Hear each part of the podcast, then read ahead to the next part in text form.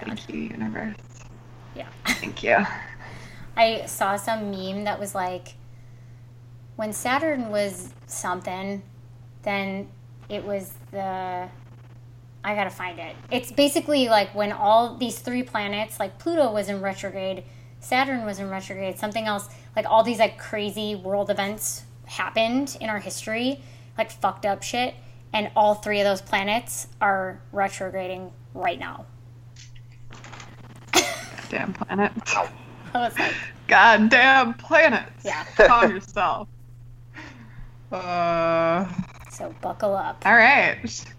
so, on that note, let's record a podcast.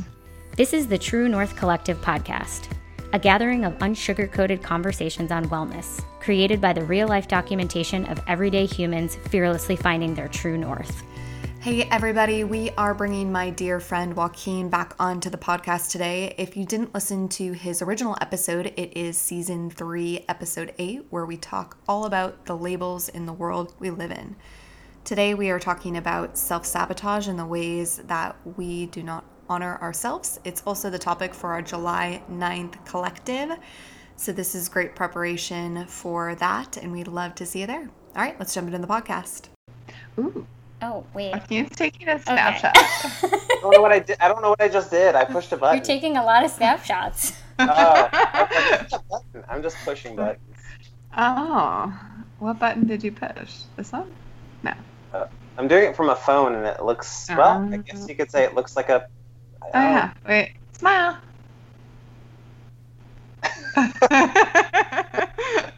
Do you want to just Yes. record, Janelle, and not listen? I do kind of just want to record, not Okay, listen. Is just- that bad? Fingers crossed. I think it'll all turn out. All right. I'm going to lob onto your I'm really leaning train. into trust I right now. know, apparently. oh my god.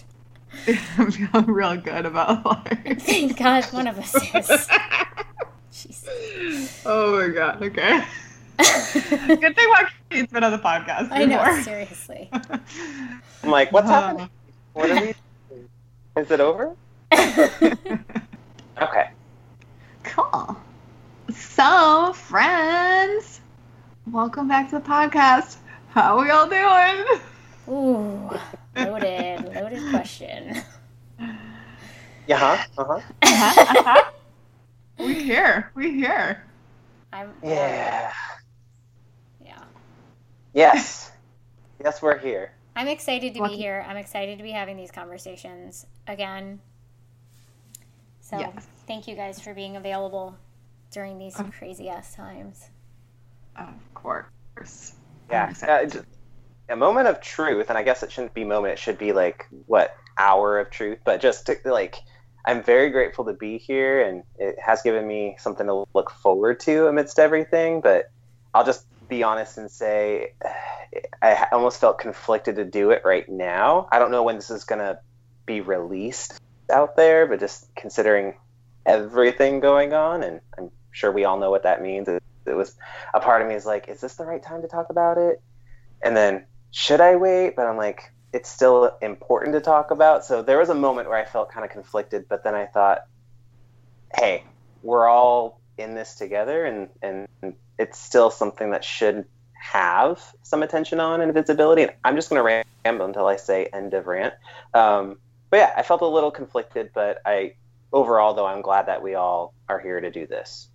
Yeah, yeah, I, I can, I can totally saddle up with that because, um, yeah, I mean, there's just a yeah, it's a lot going on, and um, and I will say for my own self care, I've realized through all of this, um, just how quickly, um, I I personally can get burnt out from being in it and you know wanting to be a part of change and wanting to do all that I can.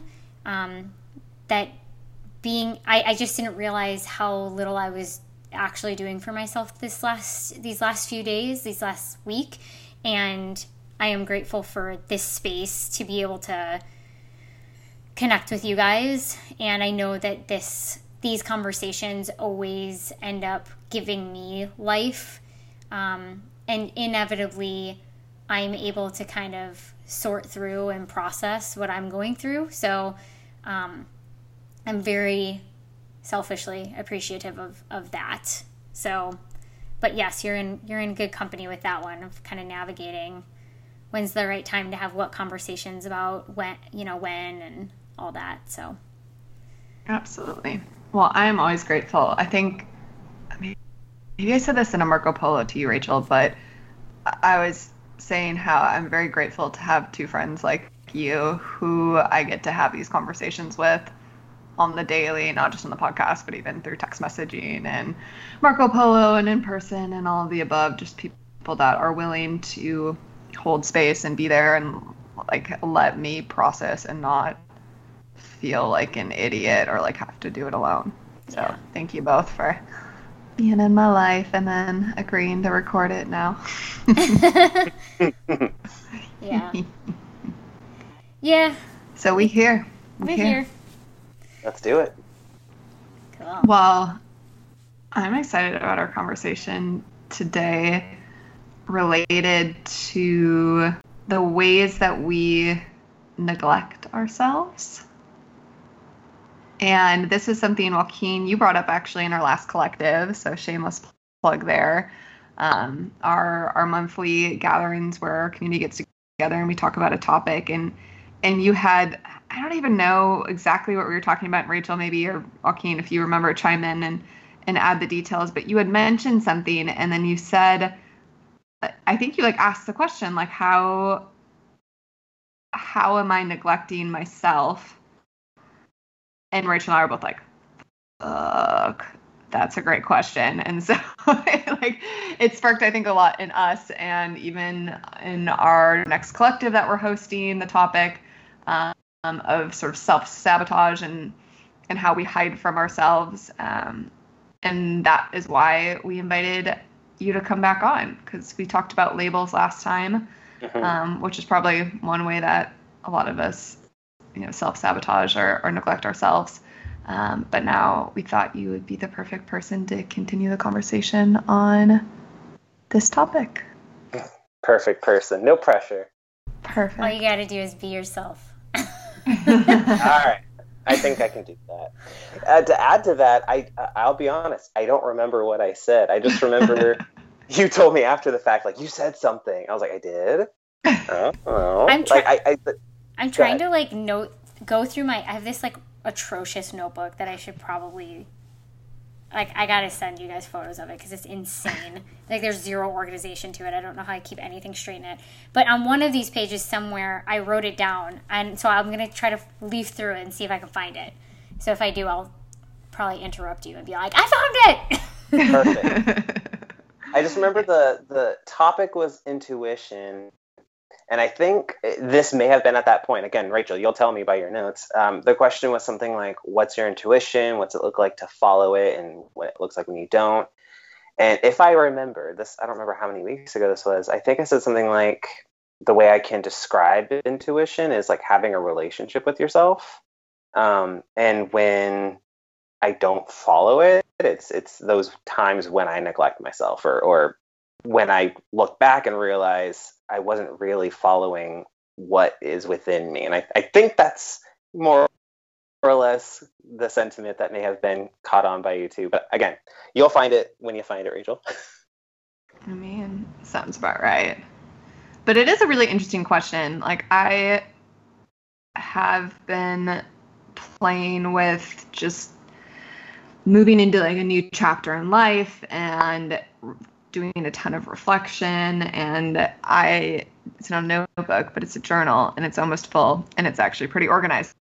But I've been flipping back through and just like rereading things that I wrote from nine months ago and highlighting things and looking for patterns and um, it, it's when I look at that journey and I think about the topic we're going to talk about today, I feel like when I finally started journaling it was this awareness around all the different ways that I was just neglecting myself, my intuition. Um, I wasn't trusting myself. I wasn't listening to Joaquin and I are both reading Untamed, and this is like a side tangent in the middle of my story, but she always likes to call it, Glennon Doyle calls it the knowing, kind of the concept of your intuition. I like wasn't listening to my internal knowing that was like screaming inside of me. So I'm excited to have this conversation just because it's very relevant in my life, especially as I, I'm processing and looking back on all I've learned about myself over the past nine months. Okay, the quote is lost to the Akashic Records, so I think we've properly set it up. Which um, is like case closed. case closed. um, I can I can add to that to I, I would say the art of neglecting yourself is something that I have mastered over the years. um, no, I, I do I've done a majority of my own inner work has been around recognizing where I default to other people's realities way, way, way above my own. And it's become very, very present in the last few months. Um, maybe with all the time that we've had with the COVID pandemic. Um, regardless, or maybe it's just that time, um, I have really been very, very faced with just how um, integrated that tendency is for me, almost to the point where I will catch myself doing it on such small scales and be like, holy shit. Um, so I'm very much in that and excited to hear like how you guys describe the experience, unpack the experience because it's, it's quite visceral for me and has been. So, yay to this topic.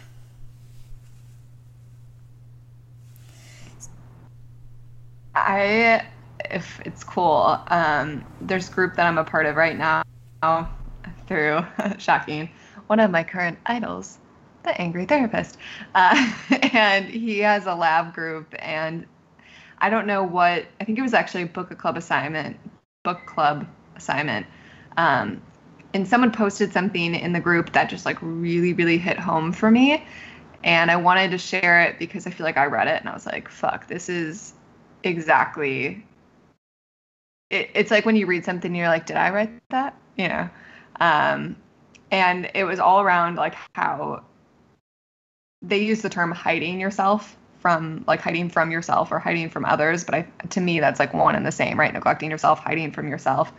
Um, and this person said, I've been hiding from myself and others by being busy, saying that I'm fine, working 80 plus hours a week, helping everyone but myself, not expressing how I felt, isolation, just trying to pretend to be normal, being judgmental, focusing on other people's problems, emotional numbing, being super positive.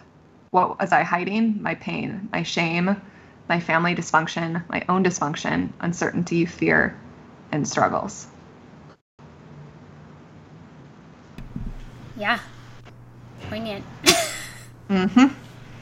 I was like, damn. You said that was that. you said that was a participant that posted that? It was a participant, yeah. Wow. What was the response from the group? Uh, that's a good question. It was on Facebook actually, mm-hmm. so I could go back and look. But yeah, it wasn't in one of the live groups, but it was like a homework assignment from um, one of the live groups. But I know when I was like going through and reading it, I was like, shoot, all of those things. Like that is absolutely. I mean, I'm sure the list continues, but many of the ways that I've neglected myself over the past five years. Yeah, it's it's kind of crazy to me. It's like once I saw it, and not just I don't know, it's one thing to see it, and we talk about, we've talked about this before, Janelle, but it's like one thing to see it from a conceptual standpoint and to like understand in your brain, like, oh yeah, that makes sense that when you would do that, that would be self sabotage. That's the word I use.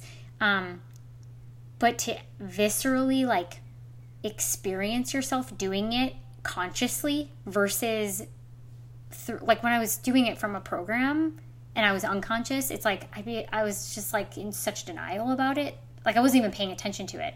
And then once I was like in the experience of noticing where and what it felt like in my body to self abandon, it was like, oh my god, it was like um. All of a sudden, you could see it everywhere, and it was. It was like all of a sudden, it was like, oh my gosh, this is everywhere. This isn't just self abandonment in this one area. This is like an underlying, at least for me, it's been. I've noticed it as like an underlying fundamental. I guess it's honestly it was a survival tactic for me. Um, so to see it play out and to feel it in my body and it, just to see how prevalent it was is i don't know I, oddly it was i mean it was overwhelming but it was also really oddly empowering. Um, maybe because i was also in open dialogue with with people close to me about it. So i was kind of like in the journey of it. And so it wasn't like oh my gosh like i kind of engaged in i am doing work on boundaries is really where it came from. Um, and it ultimately landed me in wow, you literally self sabotage as like a core tenant of your operating principle. And I shouldn't laugh, but it's a an avoidance tactic to make me feel better. So I do it all the time too. Yeah. Mm. But laughing. I mean, I love everything you said, but yeah. So what, I laugh. yeah. Go for it, Joaquin. no, I was just kind of rendered speechless and kind of just mm-hmm, like just silent a and amening here.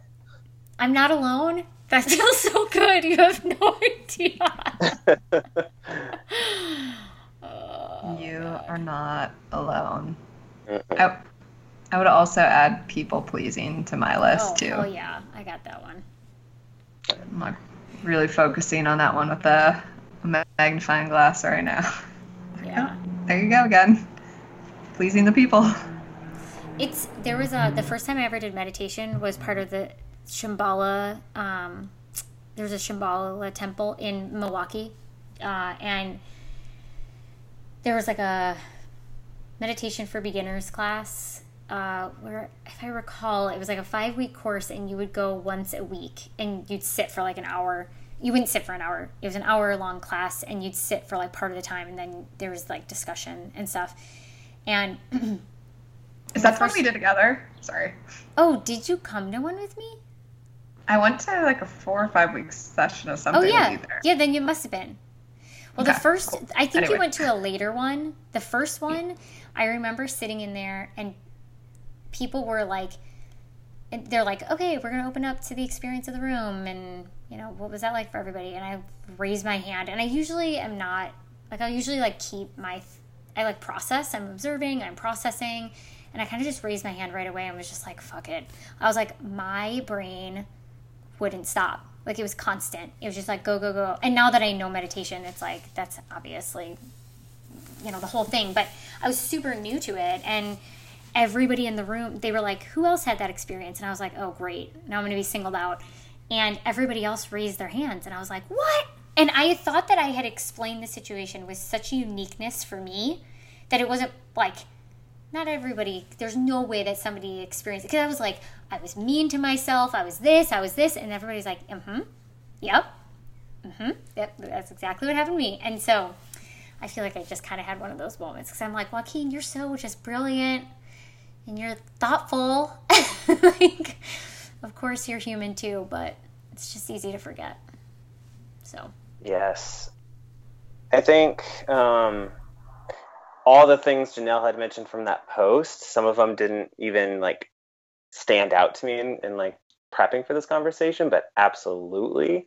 Um, I was actually thinking of a couple of ways that just are like very current for me, like today and in the past couple of weeks and months. Um, I, one of them, I would have to say that I neglect myself is is doubting myself. Um, long story short, uh, with everything, my position with the last company I worked at became eliminated. So I have just been hanging out at my house and thinking about like my next move and whether it's just to pay the bills or career move or anything like that. On the one hand, there's like this idea of wide-eyed opportunities if the economy works out and all that. So there's like anticipation and there's excitement. But on the very opposite of that is just um, I can't do that, or I don't know if I can do that, or is this what I should do? And so all, all of that doubt floods in, and then before I know it, I'm no longer, as Janelle pointed out earlier, like resting in my knowing.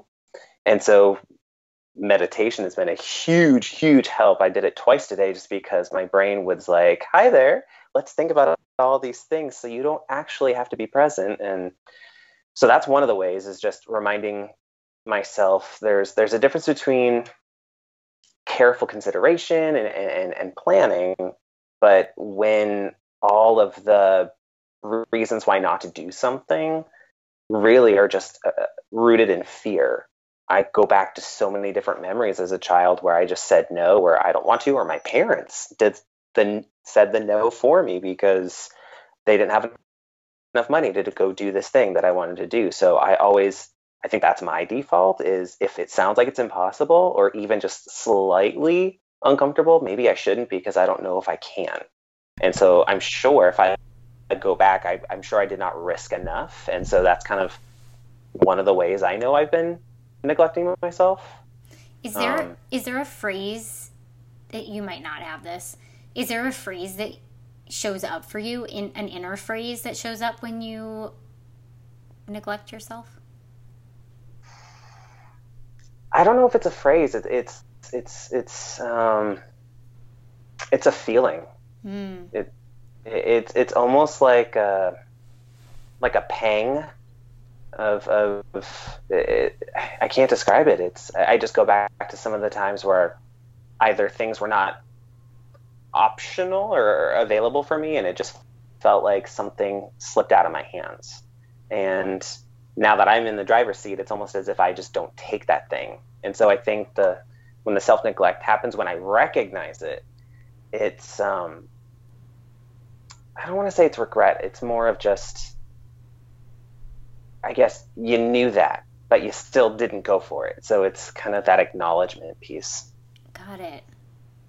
Yeah, mm-hmm. it's it's just interesting because I've been like unpacking my own experience. I I have found when I can't pull myself away from something, that's like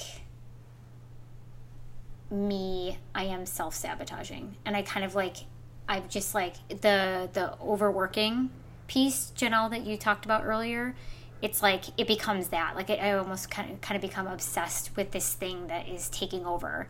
And and I'm trying to like locate in my body like it's happening right now um, with some of the things that I'm working on in my life. And I can see that it's happening. I can't pull myself away from it even though I know that it's happening and I'm like Rachel fucking stop like put it down. But it's just not. Yeah. So, um, I don't know. My friend asked me earlier, what do you do to let go of that? And I'm like, I don't remember. I don't know. I think I just like one day, maybe it is like one day I feel a pang of like enough's enough. I don't really know. Anyways, I don't have an answer. I'm just help me. it's kind of how I feel. Do you feel like when you're in those states, it it's not like a flow state, is it? It's like more of a panicked state. Yeah, like or is it something else? You know how we were talking about you can tell you're starting to tell the difference between when you're doing something because you feel like out of fear versus doing something out of um, genuine like uh, gravitation. I'll say. Mm-hmm. It feels like it starts like the anchor of the anchor of it is still very true to who I want to be, but I get like lost in it. I get swept up in it, and then it becomes a thing in and of itself. It happens in relationships. It happens with jobs. Um, so like the original nugget, the seed of the thing is like super connected to my heart because I am I'm like I mean I would toot my own horn that I'm like a pretty authentic person and so like the initial engagements are I would say are usually very authentic. But then if I'm invested in it in some way, where I'm connected to the outcome, maybe, then I kind of I lose myself in it completely, and it it has a life of its own. I am working for the thing versus it being an experience that I'm having that I can step away from. Anyways, not that this is like a therapy session for Rachel. no, I feel like we don't always get to see this side of you on the oh, podcast. Oh well, though, so yep, I'm in it. I am in it. so often you're the wise owl.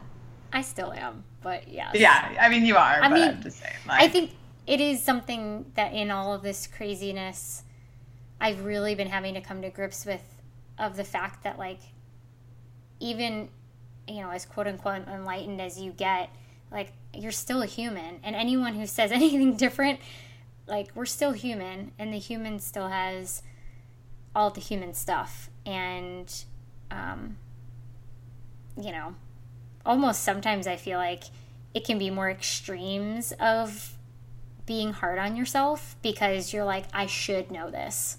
Like, I should know better. And I do sometimes feel like, even when I'll call some of my friends, they'll be like, You know how to do this? Like, we don't need to worry about you. And I'm like, No, no, no, no. Like, I just need to really freak the fuck out right now. like, um, so I don't know where I'm going with that. Um, the only thing I can consider with that, not the only, but the thing that comes up with what you just ended that with is um, ego. Not to say you have a lot of ego that's Yeah. driving all of this, but you know, I remember thinking growing up that ego is this cartoon character that sounds like a supervillain, but really it's it's the thing that whether we know it or not is driving the the need to be right, the need to to be heard and seen in a way that's not healthy. And and so when people say you should know how to handle that, Rachel, it's almost their expectation of of your your super self when like you just said it, we're human and so I think part of neglecting ourselves too comes back to that is yes, we can have a, a certain uh, awareness about where we've come from and how, how far we've gone through things. But I think the second we expect a certain level of whether it's perfection or if you throw that word out, a, a certain level of um, ease on a, you know, if, if you're level 10 enlightenment and you have a level 4 problem, somehow that means there's something wrong with you if you can't figure it out in the four seconds that you just are trying to figure it out. I think that is where we need to let go of having that expectation on others um, and having that expectation first and foremost on ourselves. As, as much as, not, not to make this about me, as much as I want to sound not smarter than anyone, but just that I that I've I've I've learned a thing or two. I sometimes trip up on my words. Janelle knows this. My husband knows this, and I I, I always hate or fear sounding um, uneducated or, or or that I don't even know what I'm saying. But the second I suspend that and and not pay attention, and I just say, "Hey, I'm a human right now," and and beyond that, we know that we're more than human, and so it's who I am, the essence of me, is doing its very best in this human form to communicate to the essence of you. So if it sounds like a scholar talking, cool. But if it sounds like a four year old talking, hey, that's all I got right now.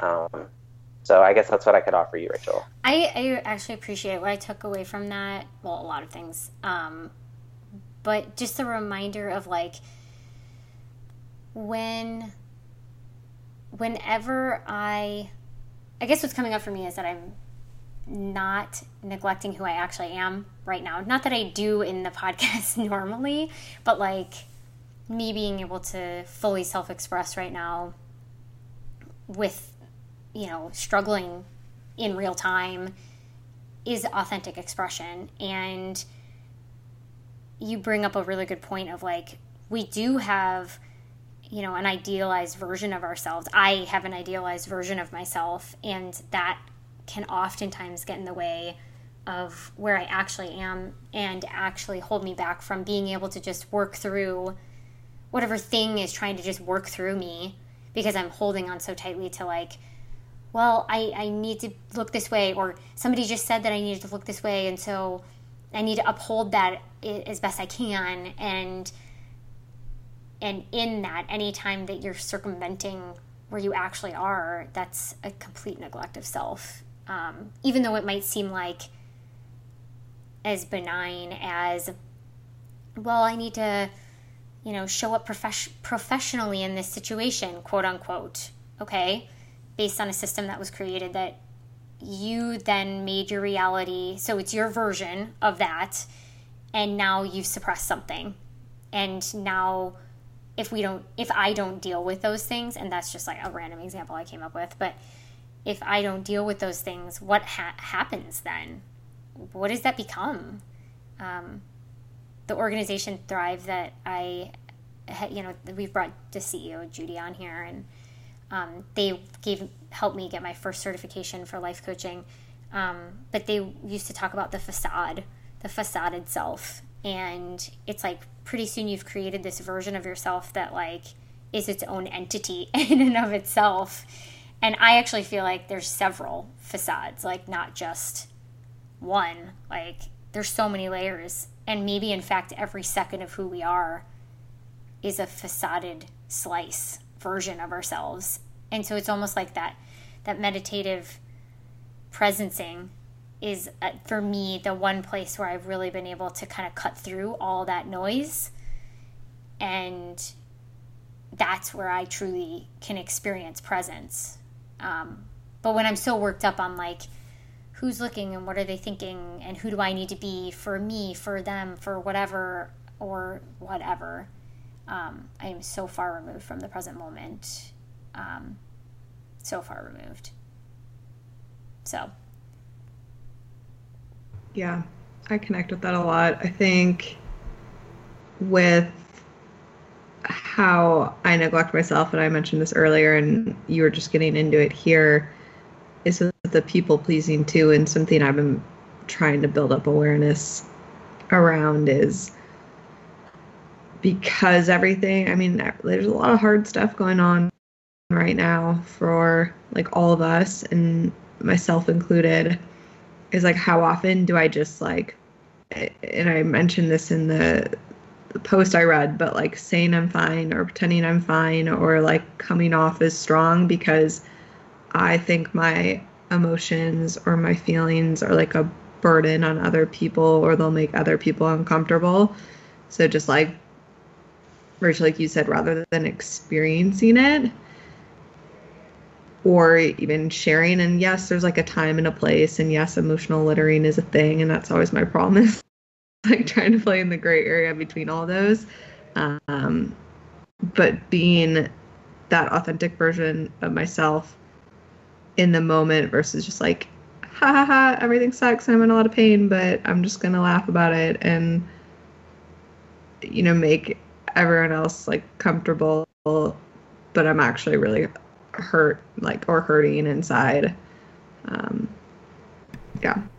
Or do you do the thing where you okay let me see if i can tap into it. It's like you basically you then beat yourself like i'll try to do something for somebody else but then i'll like beat my it becomes this like weird spiral that i like can't get out of. And then i'm like oh i have to now that i i acted this way to make it okay, but I actually am still really pissed off and I never dealt with that thing. So now I'm still holding on to it. And like, I don't know, it's just like this weird thing where if I would have just dealt with it in the first place and just been like, I'm, uh, I'm angry right now. I want to punch a pillow and this is fucked.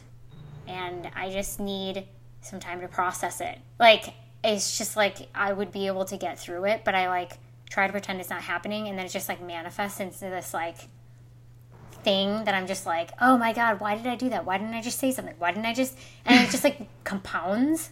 Does that ever happen to you? oh, I mean, de- yeah, definitely. And I think like I, I mean, for me, a lot of times I I can process it on my own, but like I can just imagine there have been so many times lately that I've been around other people and having conversations and I'm like talking about something that's super painful to me but like I'll just laugh it off or I can like feel the emotions start coming up and rather than just like being especially because I mean these are like safe spaces too. It's not like some stranger on the street and I'm gonna like start, you know, sobbing and telling them the story, but like around people that I know are truly safe and could hold space for me and then I just like shove it back down and I'm like, I'm fine. Everything's great. and then I'm like, why why are you doing that? Like you actually want to cry, but like I can't get myself to do it in front of other people. So it's like interesting the like the deep rooted conditioning of like knowing that that's how I'm feeling and being able to just like shut it off so easily and then just being like what the like wh- why can't you do that like why can't you let yourself go there I don't know it's interesting well and because then I do think I, I come off like inauthentic then and it's just like I think everything's fine. I can handle everything. And I'm like no I'm fucking falling apart over here. Well and on the flip side I I mean, I can't guarantee you anything, but I would not be surprised if the people that you were in that space with couldn't tell that you, you know, wanted to go there. And then it's like, where is the comfort in somebody being able to say like, "Hey, it seemed like there was something there. Do you want a Do you want a minute?" You know, it's like, "Ooh, that was palpable." Okay, she's moving on. Cool. Let's move on. you know, so I don't know. I think we're this time seems to be really giving people a forced um, or forcing people an invitation all of it is re- real right um, to experience things a lot deeper and um, i don't know I've, I've been finding that people are actually meeting me there um, not that they necessarily anyone really knows what to do but I think everybody's feeling so much more that I've actually experienced more openness lately to like, hey, do you need to talk about it? Do you want, what do you need from me right now? And that almost is a little overwhelming too, because it's like, oh shit, oh shit, you just gave me permission. but I don't know. It's like, I guess I'm bringing up the point that like, um, we don't live life in a vacuum. And when we are shutting down our own stuff, we're also shutting down other people's stuff and vice versa. And so I guess you can use that as an indicator too of where you might be shutting yourself down when you're kind of shutting down from other people. Um, so, yeah.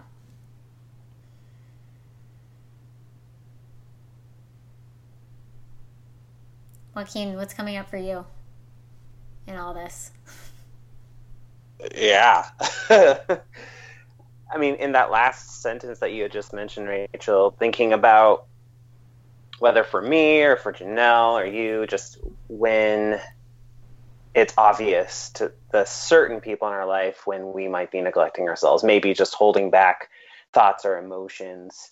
Um, the flip side of that, to what you just said, it's that idea of how much freedom comes from standing even if your knees are shaking and you're trying to hold back in tears but just standing in the truth of that moment um, and by truth I, I don't mean your ego is hurt so you need to cry i'm talking about the real truth of something deep inside that you're willing to share um, of course the people who deserve to know but as soon as you do it's there's already a knowing among that group that says yeah we saw that coming already or at least because that's released into this environment, that gives everyone else that kind of same permission.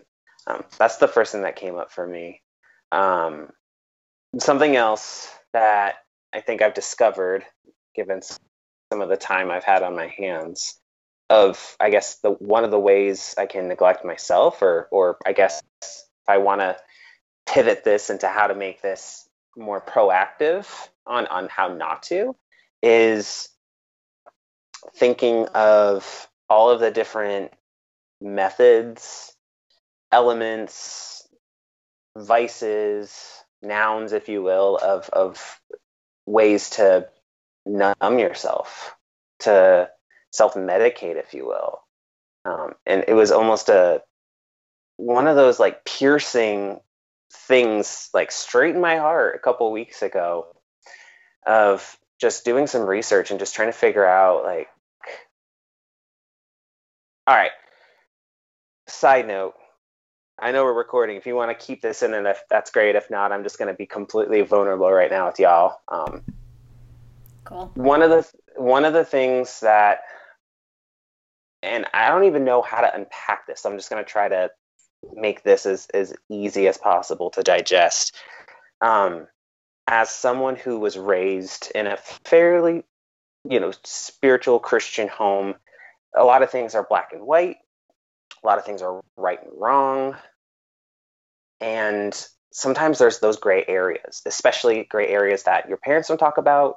It's not there's nothing mentioned in the Bible, and yet whether or not others others say it's okay, there's something in you that says, I'm not so sure. And yet I would still do it. So I'm just going to say it um, I had, I don't want to say an addiction, but more of just an affinity to, to masturbate. And from a very young age, I wanted, I don't know how young, maybe 11, I always felt somehow this isn't okay. And somehow, sure, you can argue developmental stages and understanding someone's body, sure. But there was something in me, so I can't speak for anybody else and it just felt like I wasn't doing. I don't want to use the word right, but I like I guess the word truthful. Like I wasn't being truthful to myself. And I was reading something. I don't have the source. I don't have anything on me to point in that direction. But I was just doing research. What does God say about this? Um, and this isn't from the Bible, but just whatever this you know author said of this particular blog, it just it cut through all of the different reasons of the yeses and the nos, and it went down to just any sort of thing that we can use to self medicate is something that's probably not part of our truth. And that I like, it was in that moment I said, okay, that's it. But it wasn't just that. I started like, once I opened my eye to that, then I started thinking about, well, what am I ingesting? Like, what media am I ingesting that I can use to self medicate? What have I done before I was an adult? I grew up in a very fire and brimstone household. So as soon as I could figure out a way to make myself feel better, I would have three or four servings of anything just to eat and to numb out. And and once I regulated food, it's like, what else did I move on to? And so I think for me, one of the ways I neglect myself is when I run to something to feel better, even if it's momentary, even if it's a second or maybe an hour. And whether there's guilt at the end of it or whether there's no guilt, it's when I no longer feel connected. Um, and so one of the other ways, of course, you can think of is like substance or alcohol, and and just thinking of of how normalized it is in society and in our culture of just everyone drink up, let's have fun. And again, I'm I'm not judging anyone who likes to have you know a cocktail or now and then. I'm not saying I don't, but when it gets to that point where who you are, like your essence i want to say is literally drowned it, it, it is it's there but you can't see it it hasn't left you but in some ways you've kind of abandoned it. And maybe you didn't know that. And so once that realization of, of self-medication came up I, I i i couldn't it was one of those things where i can never unlearn this or unknow this. Um, and so it's just made me question a lot of my own choices like on a daily basis of of not analyzing every single thing but just before i before i engage in something is this something that can really benefit me now benefit others or am i just trying to numb out? Yeah. So much. I know. Well i love it too because you bring up a few things. One there isn't like you kind of removed time in there and it wasn't that because i think i mean if i'll just use alcohol as an example or you know addiction to media consumption you know addiction to social media i always think about it from a standpoint of like the number of hours or the number of drinks or the number of times of the week that i'm doing something but to remove that because I think there's like an out there because you can be like, well, I'm only doing it this many times. Like it's not that bad. There's people way worse. But like to get to really the heart of Like, what am I using this for? And is this allowing me to connect with myself? Or is, is, period.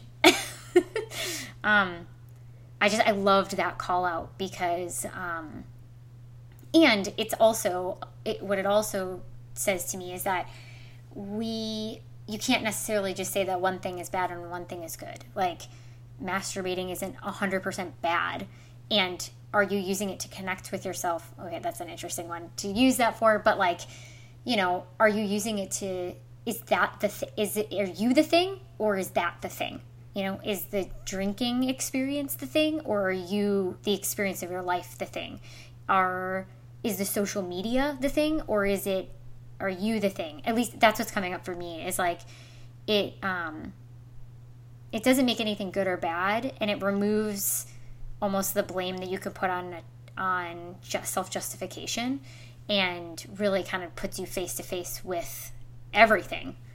To be like, I don't know, almost like a. It's almost like it's almost like presencing. It's like pre- there's a presencing in that too of just like, oh, you're about to pick up this fork. I mean, that's maybe a little crazy, but I, I loved it. I think it's like a really cool invitation, and I feel my whole body calming down right now. So, thank you. Totally. I was gonna say too, like, I mean, if people have been listening to the podcast, they know we've been talking about crutches and how we numb out, and like that has been a huge unlock for me to this year of just like realizing how similar Joaquin. I feel like I've just basically been numbing out who I am for as long as I can remember. And like I'm finally stopping that. And it's just like, in some ways, I feel like I am a completely different person, but I'm actually who I've always been. I just like, didn't take the time to know.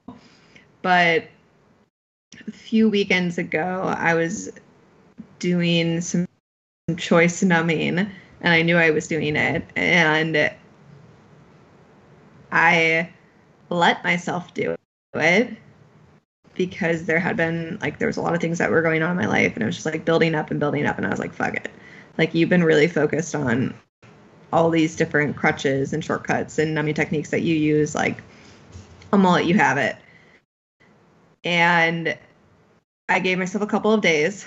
I let myself have it. I was aware of my choice. And then like a couple days later, I was like, okay, you're good. Like stop numbing out.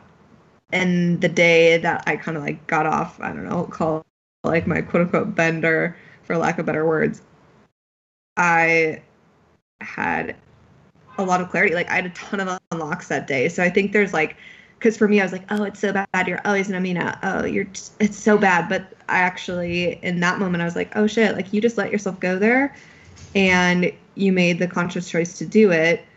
But it actually gave you a break, even just for a little bit, and now you're back. Like as long as you know you can get, back, and you just learn like a shit ton about yourself because it's sort of like I stopped spiraling. Like I was just like too in it. It was like too heavy.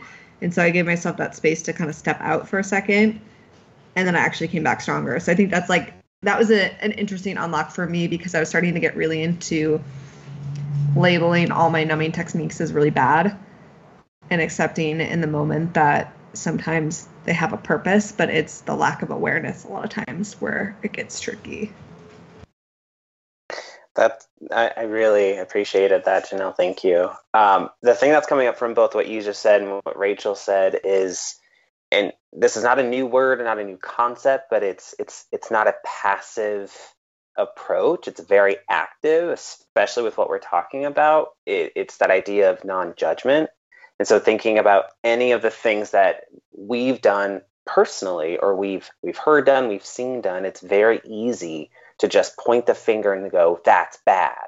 And then as soon as you do that thing, I'm bad or, or you know, the shame and the guilt and and the more I can bring that awareness piece. So rather than just saying it's good or it's bad, it's this is and I am. And so if I do this, it's not, you know, you must pay the consequences, but it's it's it's less about I'm just willingly giving myself over to this thing and and and and not even being aware of it. I think Rachel, you kind of put it like, am I giving myself over to it or am I there? And so it's kind of wrap that stream of consciousness up of it's when it comes to self neglect, I think there's the either the absolute deliberate choice of it, which is definitely one conversation, or there's also that idea of I I did not know. And when that unlock happens, it's now you can't unknow that. And it's it's really it comes down to non-judgment, but also it, it's choice. And and and because of non-judgment for yourself, it it really frees you up from then looking at somebody else. So, for example, you know whatever your um, ways of neglecting yourself via numbing, Rachel, I couldn't look at you and be like, shame on you. That that that that's that's you, and you have to decide. I can't. And, and same thing for Janelle. Like, it's it's less about the judgment and more about the learning process. I think. Yeah, for sure. Absolutely. I'm um this is like exactly the conversation I needed to have.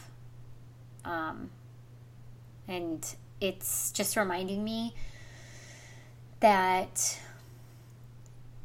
even neglecting self, which I think is basically what you were just saying, Janelle, but like, you know, we came into this with like, how do you, you know, when do you neglect yourself and what does it look like when you do? And I think inherently in that question is the idea that neglecting self is bad. And when you do that, you've kind of like gone off the rails, so to speak, or you've like really lost yourself. I mean, that's literally what I say.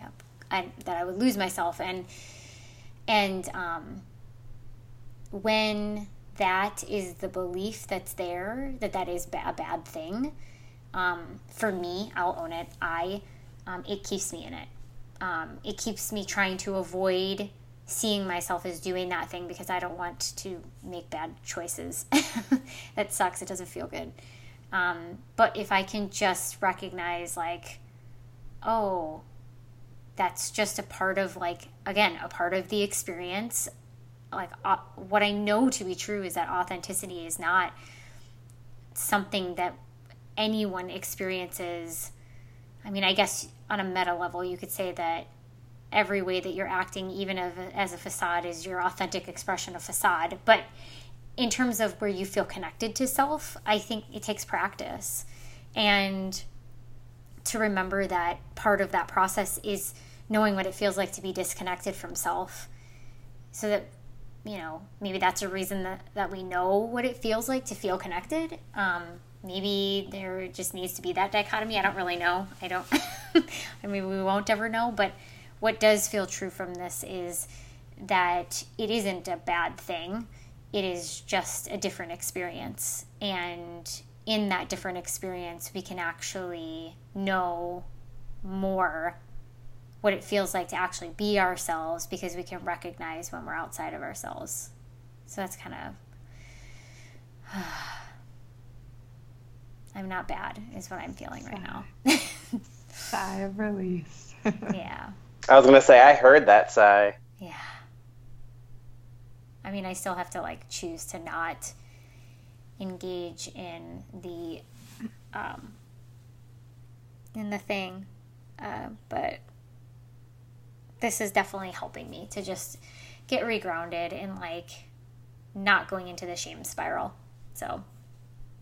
Oh, that shame spiral! What a roller coaster ride. Mm-hmm. every day. yeah. Toot toot. Let's hop on the train. Yeah, it's just so, kidding. Let's oh not. my god, it does not help at all. No.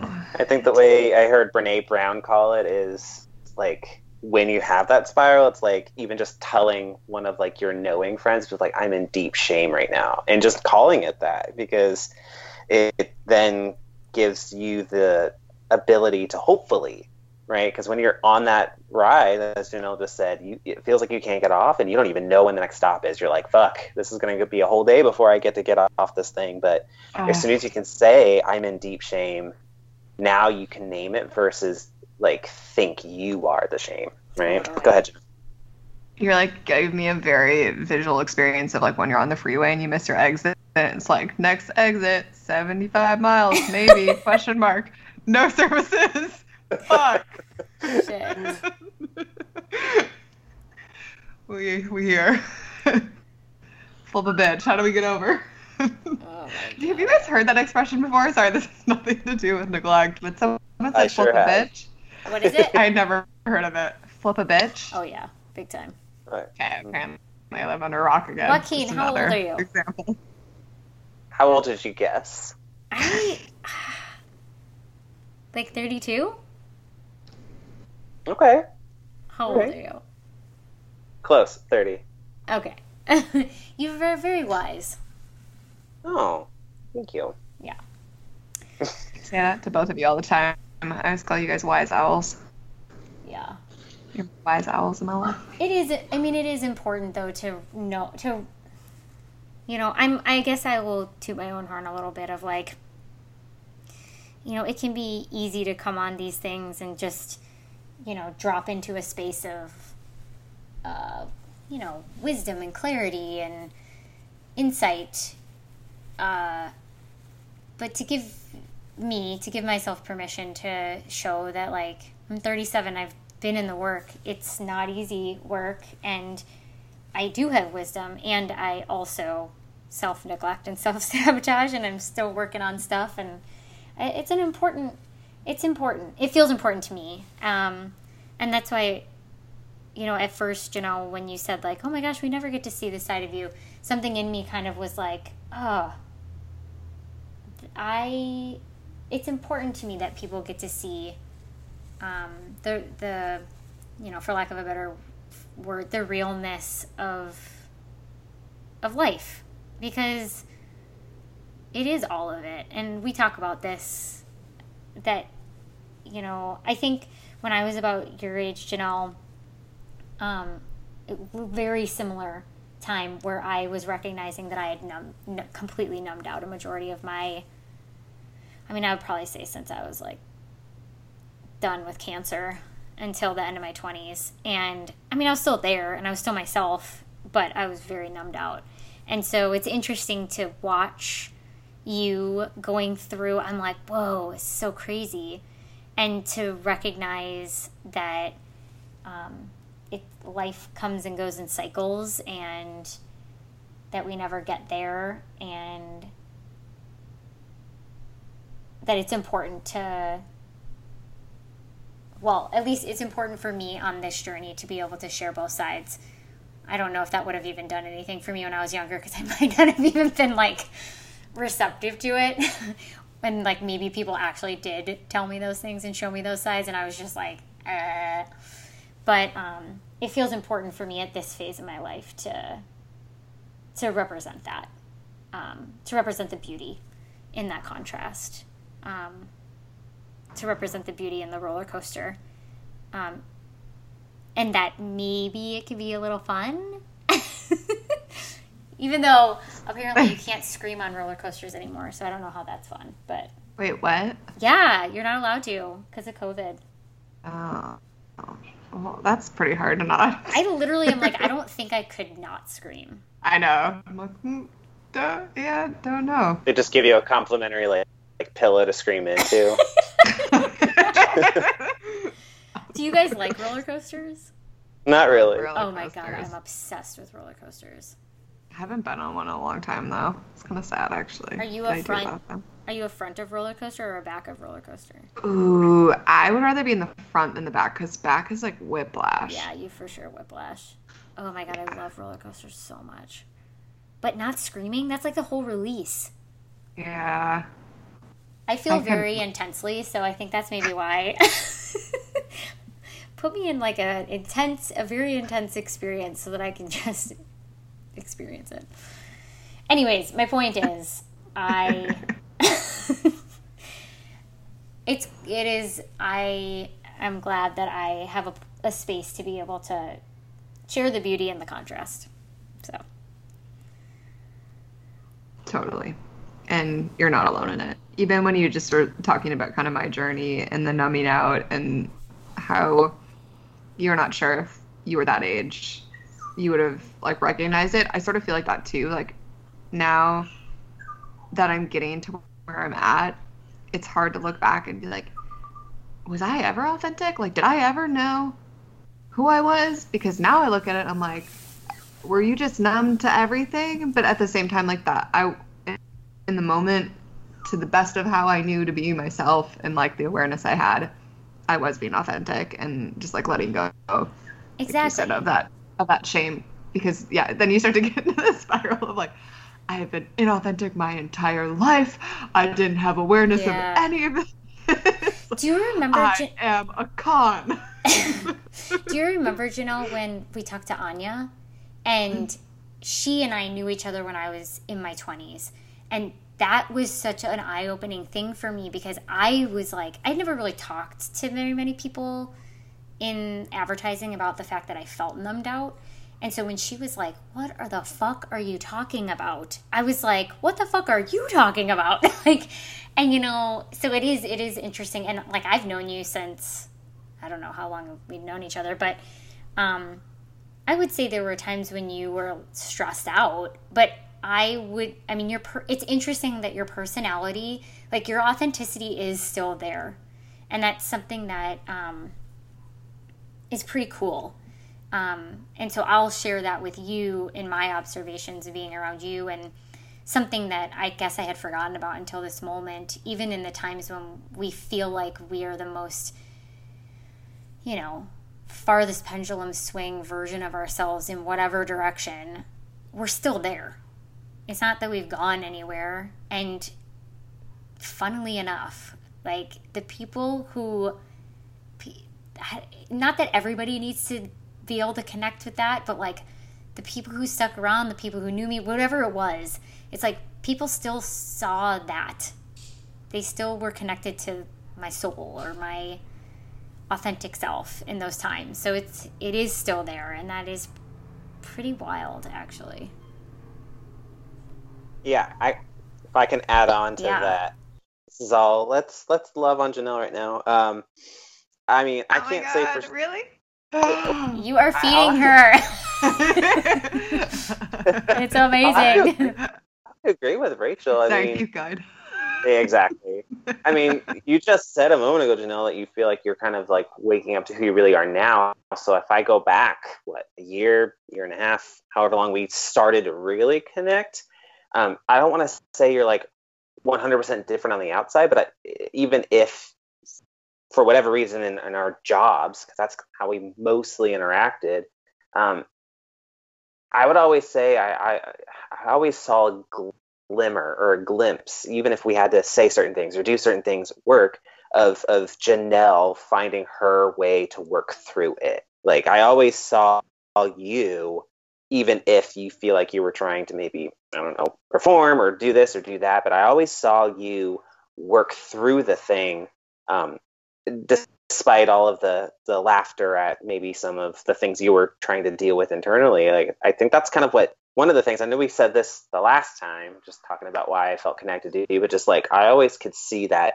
truth, even if you may not go back and go, nope, that wasn't true at all. But like, no, no, I, I, I could see it, and and I was always a, um, appreciative of that. I wouldn't even use the word strength.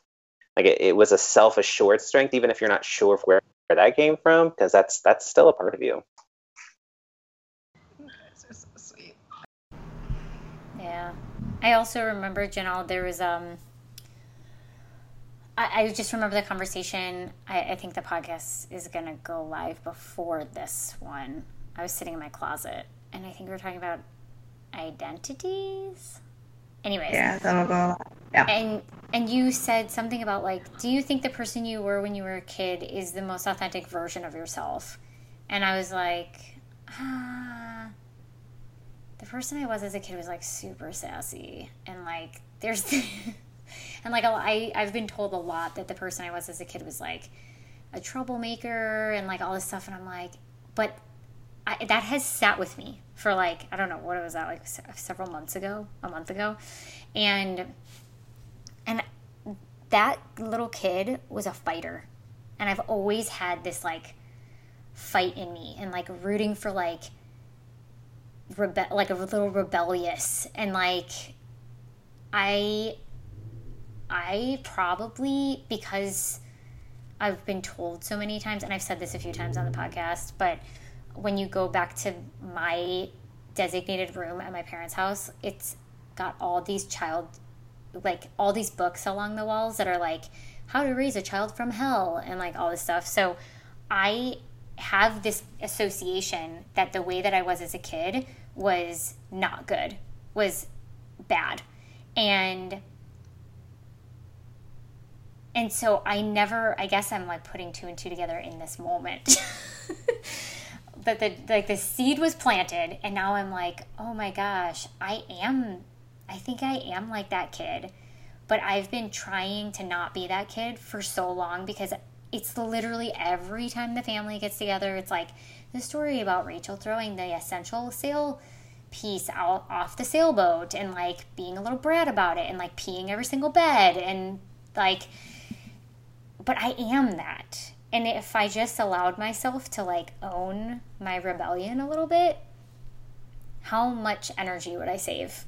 Because it's not a bad thing. I'm not a bad person for like stirring shit up now and then. like we all need our little, re- you know, a little rebel. And um, instead of working with that rebellion, instead of building a relationship with that rebellion, um, I've been completely neglect. I've been not completely neglecting it. It still comes out, but it's been I've been fighting it, and so that bridge just got connected for me. Um, like, what if my that version of myself was held my authenticity and I embraced it instead of trying to fight it? How could I use that for? Not that I'm not using it for good, but yeah, so I guess you were right, Janelle. Because I was like, no, I was not that. uh, it's, it's so funny that well not funny but you're explaining that and i i can relate deeply but from the opposite direction of when i was little i mean i'm sure i had like i know i had rebel in me but my recollection of my childhood was like be good, be a good kid, be a good, you know, daughter. And so much of that was me suppressing my like myself and not expressing that rebel. And so when we've had those conversations, I can almost flip it too of like this sweet, sensitive kid that I was, yes, is me. And I was also probably performing to expectations that were put on me to be a good kid and that like go getter and that rebel was there. It just wasn't necessarily being expressed. All right, so we've officially put a stake in the ground that we are embracing our friggin' inner rebels and we're building a relationship with them because yeah, like and we're all of it. I love that phrase. Like whatever. I'm just like I am all of it, and then that like I feel cool. You know, when I say I'm all of it, then there's like I'm no box, no label, no expectation. I'm just fucking everything in little pieces. Sometimes more of one thing, sometimes less of one thing, but I'm fucking everything. Yeah. It, it feels important to me right now to really own own my rebellion. I mean, I'm saying it's so subdued, but like truly, it's just like just fucking own it. And it's just this part that I just keep trying to subdue. And not that I'm going to like come out like fucking Jackie Chan, but I'm fucking love Jackie Chan. Though. I know, me too. But it's you know, it's not like that has to be the only expression of it, you know. And you know, to hear, oh, your brother was this quiet, sweet angel who just like all the friggin' time. Like, yeah, the dude's cool. I get it. He's such a saint. Like, cool. he's got you know, bright blue eyes and he's a saint. Awesome. Love him. I love him too. But okay, look over here at the crazy girl with the crazy hair and the receding hairline and the grass coming out of her mouth. She's pretty fucking cool too. I will find that picture so that you can post it with this episode because it's amazing. Please do. Please do. Joaquin. Yeah. How you doing over there? Great. I'm enjoying hearing these self discoveries. Do you know So, I haven't every caught up in a while? So. Oh. Really haven't. Joaquin, what kind of kid were you? Hmm. Uh, well, how much time you got? No. and I, as you guys were talking about that, I wasn't trying to, Janelle will know what I'm saying, autobiographically listen, but I absolutely was. In that, I was like, well, what kind of kid was I? And thinking about what you two were saying of it, it, it it's one thing to just neglect ourselves because of how we've been conditioned, but thinking if we tap into those things, how that can be used for a purpose rather than just for the sake of being, if you will, a rebel, right? So rather than just going out like Jackie Chan, if you will, how can I use this energy of, of stirring stuff up for something, whatever speaks to me, you know? So for me as a kid, um, I guess I would describe myself the way my mom described me because I don't, I didn't have any words, but my mom always described me as sensitive, but she never told me to my face. I would hear her talk with my dad because I'm sure they each had their own conversations about each one of my siblings, four and all, but I could hear them talk about my mom saying, you know, you just understand, you need to be more gentle with him, he's sensitive, and I could hear my dad saying, but you're gonna, you're gonna baby him, you're gonna essentially ruin him, and so I always felt like a, a an inner struggle with well i don't know what sensitive means. I have no idea if it's good or bad because one parent says good one parent says bad but i i, I don't know another way to be. Um, so i'd say i was sensitive. I was always aware of um, just not trying to sound like a world weary you know child but it was hard for me um, to have fun if i saw someone in pain or if i heard that someone was in pain. Not like a, an, an audible cry but just if i saw some newsreel about something happening today in another part of the world or a, a future prediction of something like i always absorbed that. Um, and so as a kid being sensitive i think over time to kind of tie it back to neglecting myself I, I wouldn't say i numbed out to neglect that part of me. I just didn't like that part of me because I it didn't seem like anyone else around me either cared or knew that that was what I thought because I would bring stuff up to you know other people, whether family or people in church, and they kind of would look at me like I was, I wouldn't say crazy, but just maybe a little too in it. Um, so I would say I was a sensitive kid who only really let his hair down whenever I could hear Michael Jackson music, and I would just start spinning as crazy as I could and, and try my best to dance like him. Um, so I think that was like a way to channel the nerves or the energy it was dance, but I always felt strongly. Um, and so now it's me thinking, how do I connect with that part of myself? And and and I guess I wouldn't say just the next job I take, but what could be a trajectory, a, a dream job where rather than just feeling things and then just being known as a sensitive person, what does that mean for my purpose here? So if I stop ignoring that or, or judging that or saying that you know it's not manly enough or whatever what's the purpose rather than ignoring or shying away um, i'm sorry rachel that does that answer your question Yeah, I love it. And it actually like connected back to what you were saying earlier too about just how you are kind of looking at everything in your life and seeing how you can use it for you versus when it's not being used for you. Um, and I think you just you just flipped it a little bit. So instead of it being something to numb out, like the avoidance of those things too. But I love that you kind of are in that space and then just applied it to um, an aspect of yourself that you have been neglecting. It's like, okay, how do I work that? How do I use that for myself too? And how do I bring it to now in a way that could, you know, I, I'm going to say expand the current experience. Um, and what does that do for me? It felt it sounded very experimental, which I, I always love. Acting like an experimenter of my life. Do you? I was curious. Do you know what your enneagram number is? i do not know Dang. I was trying to, uh, like, what do you, what do they call it, Janelle? I was trying to, uh, I can't think of the word. Sniff it out. I guess Suss it that, that works. I was trying to label you, even though you don't like to Oh, be yeah. labeled. Sorry. I keep doing that all the time. I'm like, I hate when people label me, but my Enneagram type is Yeah. type three. I'm a D. now do you understand me? but don't put me in a box. Yeah. Eh. Um. Okay. I I have one last question. Joaquin, Mm-hmm. in one word. Oh, I shoot! I had the question. Uh. How do you? Okay, this is what the question is that's come out. How do you neglect your your true north in one word?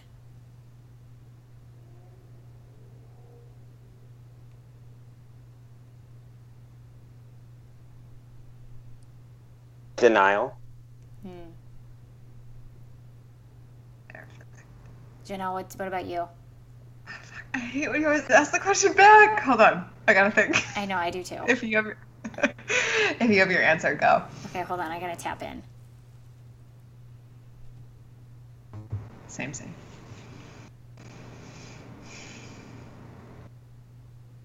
Busyness is what came up for me today.